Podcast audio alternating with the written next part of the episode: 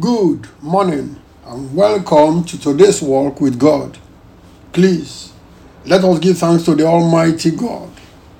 Tell God, say, Oh Lord my God, I thank you for life and liberty. I thank you, my Lord, my God, for the gift of life and for the freedom that I have. In Jesus Christ's name, we give thanks. Amen. Let us pray to God. Tell God, say, My Heavenly Father, please let your hand be upon my life for good. In the name of Jesus Christ. O Lord, my God, my Heavenly Father, I appeal to you. Please let your hand, your helping hand, your hand that defends, your hand that heals, your hand that rescues, your hand that protects, let your hand, your hand that gives, that blesses, let your hand be upon my life for good. In Jesus Christ's name, we pray. Amen. Deuteronomy chapter 30, verse 6. Deuteronomy chapter 30, verse 6 from the Amplified Version. I read. And the Lord your God will circumcise your heart and the hearts of your descendants. That is, he will remove the desire to sin from your heart, so that you will love the Lord your God with all your heart and all your soul, so that you may live as a recipient of his blessing. Full stop. Praise God. God the Almighty commanded all the male descendants of Abraham to be circumcised on the eighth day after birth. That was physical circumcision done with a knife. You can find that in Genesis chapter 17, verses 10 to 14.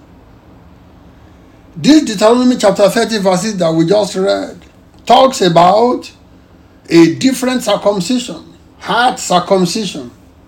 That is a kind of spiritual work which God Himself does by His Spirit to remove the inward depravity, the sinful tendency from the hearts of men and women. As it is with the physical circumcision, which is done after birth, after the birth of a child, so it is with heart circumcision. The born again person, the child of God, should present himself or herself to God. For God to do the work in the heart, will do it by earnest prayer, sincerely desiring it, and God by Spirit will work it in the heart of that person. But today, the tragedy that has befallen the Christian faith is that Many people do not go beyond just being born again. They have confessed their sins and they have been forgiven by God. But they have not presented their hearts to God for the necessary circumcision, which will deal with the sin problem in the heart, the desire to sin. The churches, therefore, mostly are filled with born again folks who still enjoy their past sins because the whole sinful nature is still in them. Such sinful children are disobedient children. And since the cause of the enmity between God and man is sin, every sinner, both the sinner outside the church and the born again sinner, remains an enemy of God. So, we have children of God who are not friends of God. Just as Reuben, the firstborn of Jacob, was not a friend of Jacob. Because if he loved and respected his father, he would not have slept with his father's wife. Just as Absalom was David's son, but not David's friend. Because Absalom wanted David, his father, dead. So it is possible to have somebody say, Oh, I'm a child of God, but not a friend of God. So it's very important for every born again child of God to present his heart to God for circumcision.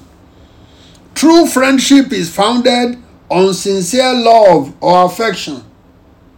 The road to perfection passes through affection. That is love.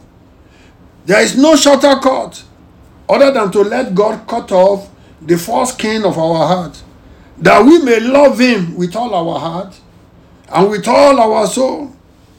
It's only then that we can be God's friends. Indeed, let us pray.